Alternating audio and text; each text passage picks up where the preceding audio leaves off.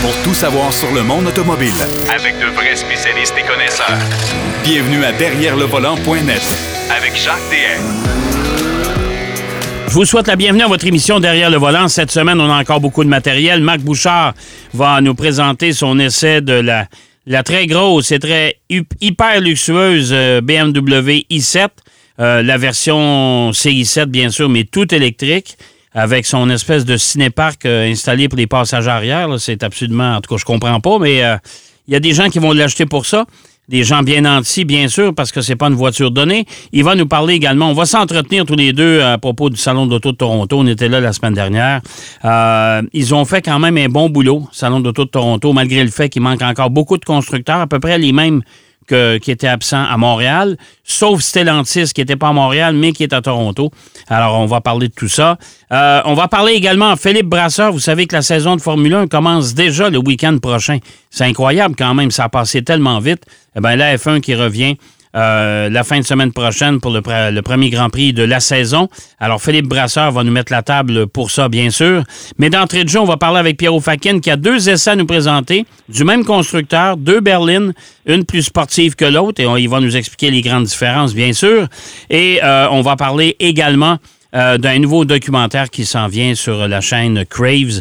Euh, documentaire qui devrait intéresser pas mal de monde. Ceux qui ont suivi la Formule 1 à l'époque de Gilles Villeneuve, ça va sûrement vous intéresser. Et les plus jeunes aussi, ça devrait vous intéresser pour voir ce qui s'est passé dans toute cette histoire-là.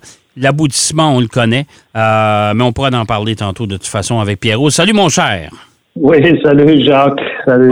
Euh, c'est euh, vraiment une belle histoire, tragique un peu, là, évidemment, là, mais on va avoir la chance d'en parler. Bon, OK. on va parler de ça. Après tes deux essais, tu as eu l'essai deux Subaru. tu as eu le Subaru Legacy GT. qui était un peu plus, un peu plus tranquille, et tu as eu la WRX, qui, elle, était un petit peu moins tranquille. Un petit peu moins tranquille, oui, exactement. Ben, en fait, c'est drôle parce que dans, dans les deux cas, euh, Subaru on fait vraiment une belle job au niveau de euh, la, la, la, réactivité, si tu veux, la performance de la voiture. Et tu sais, Jacques, on, on, se plaint souvent que euh, il, y a, il, y a, beaucoup, beaucoup de compagnies qui s'en vont de plus en plus vers des VES. Mais il reste encore quelques berlines euh, sur le marché qui sont quand même agréables. On sait, il y a plusieurs constructeurs qui en ont, là, tu sais. Euh, mais Legacy, la Subaru, le modèle Legacy, ils ont euh, une version GT. La version GT, la Legacy était une voiture très populaire avant que tous les VUS sortent parce que c'était une des rares voitures qui avait un rouage intégral, qui était intégral, c'est-à-dire qui était une berline. C'est vrai. Euh, parmi les berlines, il n'y en avait pas beaucoup à l'époque. Là, là, il commence à en avoir pas mal parce que chez Nissan, il y a l'Altima, il y a la, la Toyota Camry. Euh, il commence à en avoir quelques-unes, des berlines, euh, des berlines à rouage ah. intégral, mais Subaru était longtemps tout seul. Ouais. Exactement, exactement. Et ils en ont vendu quand même pas mal des, des Legacy, justement avant que, mettons, la, la mode de, de du Outback euh, et du Crosstrek arrive et tout ça, parce que là, on est le Outback est, un véhicule qui est à moitié chemin entre un VUS et, une voiture, si on veut, parce que c'est quand même C'est une, c'est une Legacy haute sur patte. Euh, c'est ça, c'est ça, exactement, exactement. Mais dans ce cas-ci, pour la Subaru Legacy GT, euh, qui est une berline euh, avec un moteur de 2.4 litres turbo, c'est la seule. Il y a trois versions hein, de, la, de la Legacy. La GT, c'est la seule qui a le moteur turbo. Les deux autres versions sont atmosphériques. Euh, on parle de 260 chevaux, qui est quand même pas si mal pour euh, ce genre de voiture. Mais ce qui m'a surpris le, plus dans la conduite, c'est la transmission CVT qui, normalement, nous fait sacrer pas à peu près. Euh, mais dans ce cas-ci, j'étais vraiment étonné de voir à quel point elle est fluide, elle est vraiment bien, bien, bien euh, synchronisée avec euh, les révolutions moteurs. Et, chez, et chez Subaru, on la dénomme, cette, cette, transmission-là, la, la, SPT, la Super, Subaru Performance Transmission. Qu'on retrouve aussi dans la WRX. Et, je veux dire, dans la legacy, je me dis, jusqu'à un certain point, oui, c'est valide, ça fonctionne. Euh, pour ceux qui ne savent pas, les CVT sont probablement le meilleur compromis pour aller chercher une certaine économie d'essence en rapport à, la puissance du, moteur. Euh, mais euh, versus le, le WRX, là, on se pose la question, est-ce que c'est vraiment pertinent d'avoir une CVT par rapport à une transmission normale là, à, à, rapport à 7 ou 8 rapports? Okay. Euh, et, je te dirais qu'elle est tellement bien euh, synchronisée que tu n'en aperçois pas. Même, je te dirais, dans le cas de la WRX, qui était le modèle haut de gamme, la Sporttech, euh, lui, a à peu près 11 chevaux de plus que la Legacy. Là. On est à 271. Fait que c'est pas, c'est pas un monstre. Ah, là, mon Dieu, OK, on est loin, on est loin des versions STI de l'époque, là. Et voilà. Parce ouais. que la STI, premièrement, n'est plus disponible. Non, n'existe plus. Euh, c'est ça. Alors, ce qu'on a pu essayer, c'était la Sporttech, qui est le summum du modèle WRX, qui se détaille à, à environ de 42 000 qui est quand même bien par rapport à qu'est-ce qu'on a, parce que l'intérieur de la WRX, euh, bien, bien fini, avec du cuir d'Alcantara, les sièges qui se portent super bien, autant le conducteur que les passagers. Mm-hmm. Mais il y, y, a certaines choses qui manquent. Euh, C'était euh, une semaine assez euh, froide la semaine dernière et, et il manquait le, le, le chauffe-volant. Euh, ça, c'était pas inclus. C'est des, des, petites choses, des petits détails que tu te dis, dans la Legacy, je l'avais, et dans le WRX, je l'ai pas. Euh, ouais. on, est pre on est presque dans les mêmes prix, je te dirais aussi, parce que ouais. là, euh, la, la, la, je viens de le dire, la, la WRX, c'est à peu près à 42 000. Ouais. Et la, la Legacy, elle, euh, c'est à peu près la même chose. C'est le même prix, euh, 41 995. Alors, c'est le même prix. Alors, pourquoi est-ce qu'il y a certaines choses qui sont disponibles sur un modèle, mais ne le sont pas sur l'autre? Surtout que l'autre est un modèle, je parle du WRX, plus, si on veut, plus sportif et prestigieux. Euh, est-ce qu'il a manqué de, de, de plus électronique? Je ne sais pas.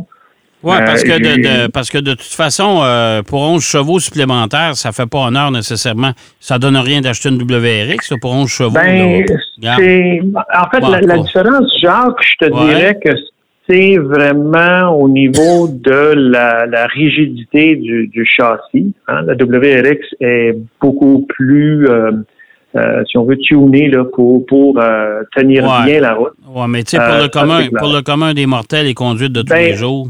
Et voilà, c'est ça. C'est que tu peux autant, tu peux avoir autant de satisfaction avec une Legacy GT qu'avec un WRX Sportec, puis évidemment. La, puis la Legacy de, est probablement un petit peu plus spacieuse aussi que la. la ah ben exactement. Oui, oui, non, c'est ouais. sûr. Tu as, as, plus d'espace, tu as un bon coffre, euh, une voiture qui se comporte quand même bien sur la route.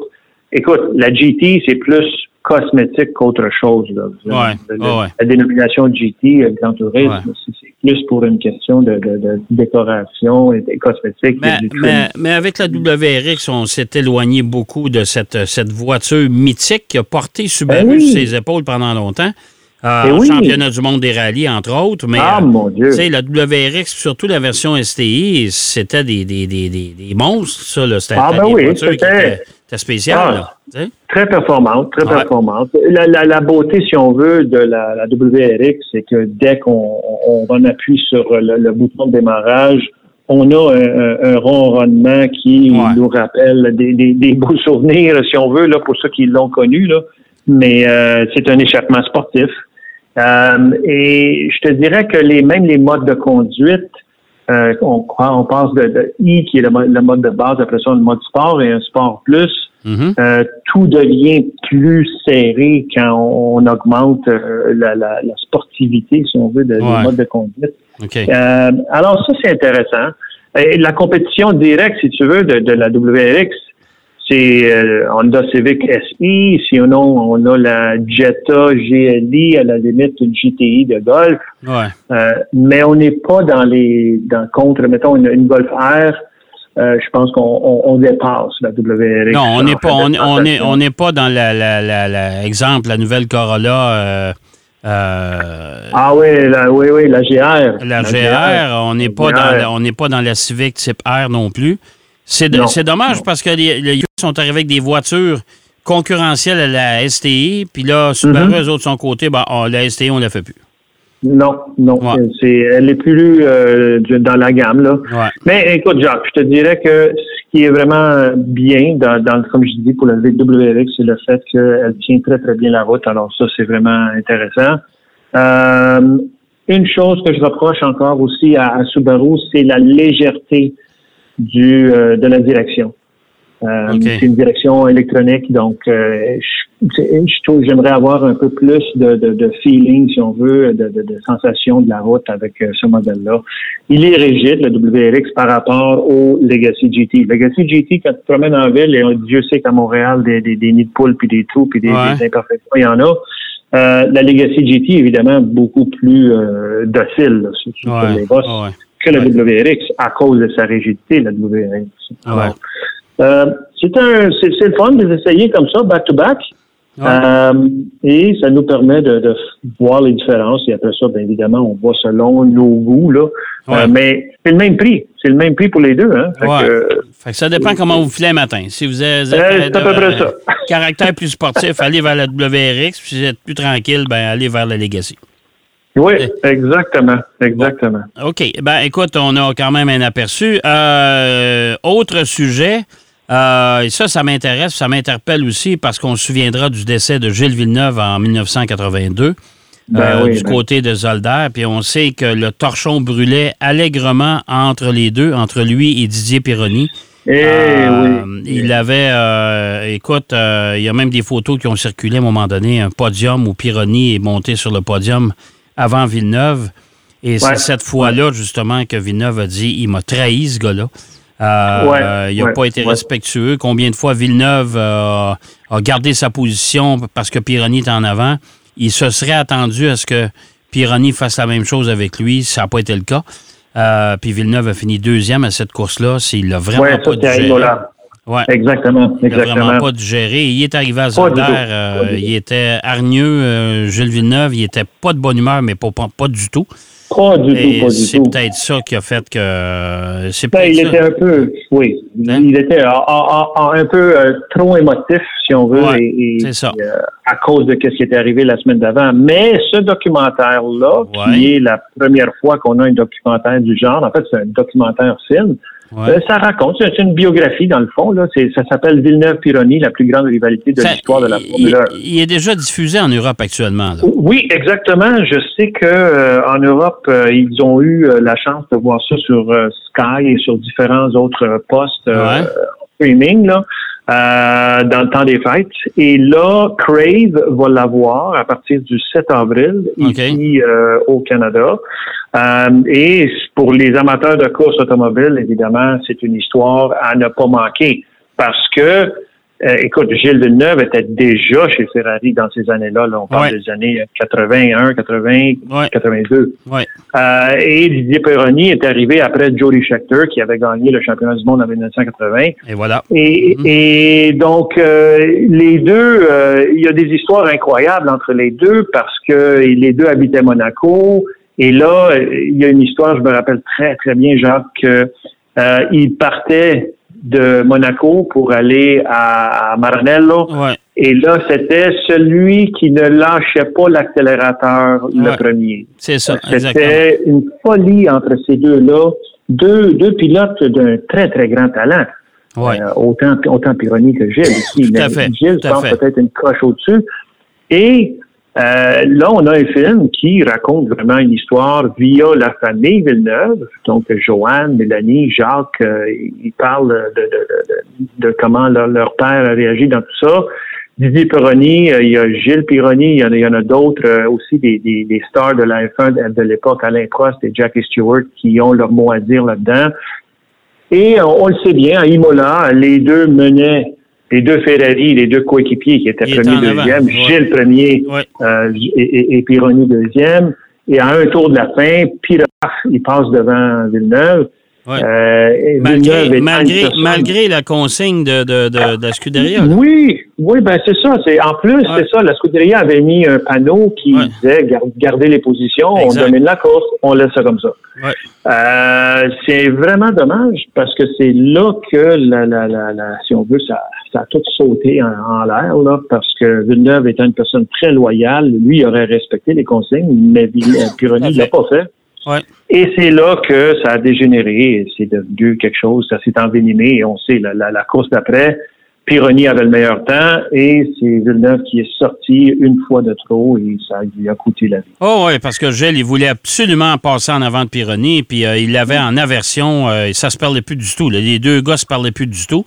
Euh, et Gilles Villeneuve, ben, il a forcé la note et puis malheureusement, ça lui a coûté la vie.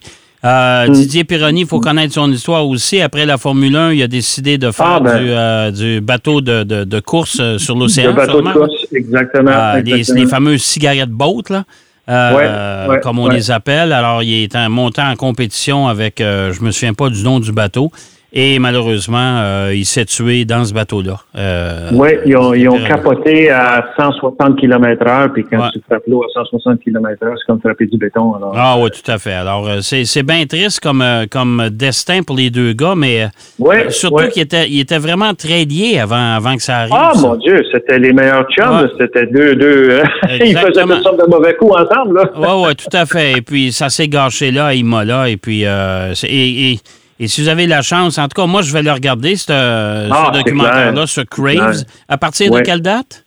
7 avril, le 7 avril. Le 7 avril. Alors, on va suivre ça de près. Puis, si vous avez une chance, allez voir, euh, allez probablement voir des photos euh, de Gilles Villeneuve avec Pironi sur le podium. Euh, hmm. Gilles Villeneuve, il avait pas le cœur à rire après Imola. Là. Oh non, vous dire oh ça. Non, il a l'air pas mal bête là-dessus. oui, tout à fait. Hey, merci, mon cher Pierrot. Bien intéressant. Ça plaisir, Jacques. Et on se reparle la semaine prochaine, bien sûr. Excellent. OK. Merci, Pierrot. Euh, documentaire Villeneuve-Pironi, ça va être intéressant à suivre. Ça, le 7 avril prochain sur Crave. Euh, et il nous a parlé, évidemment, Pierrot, de ces deux essais de Subaru, un après l'autre, pour voir la différence entre une Legacy GT et une WRX.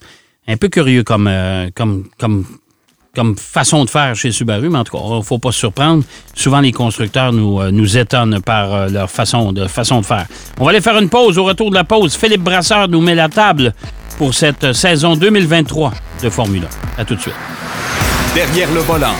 De retour après la pause. Pour plus de contenu automobile, derrière le volant.net.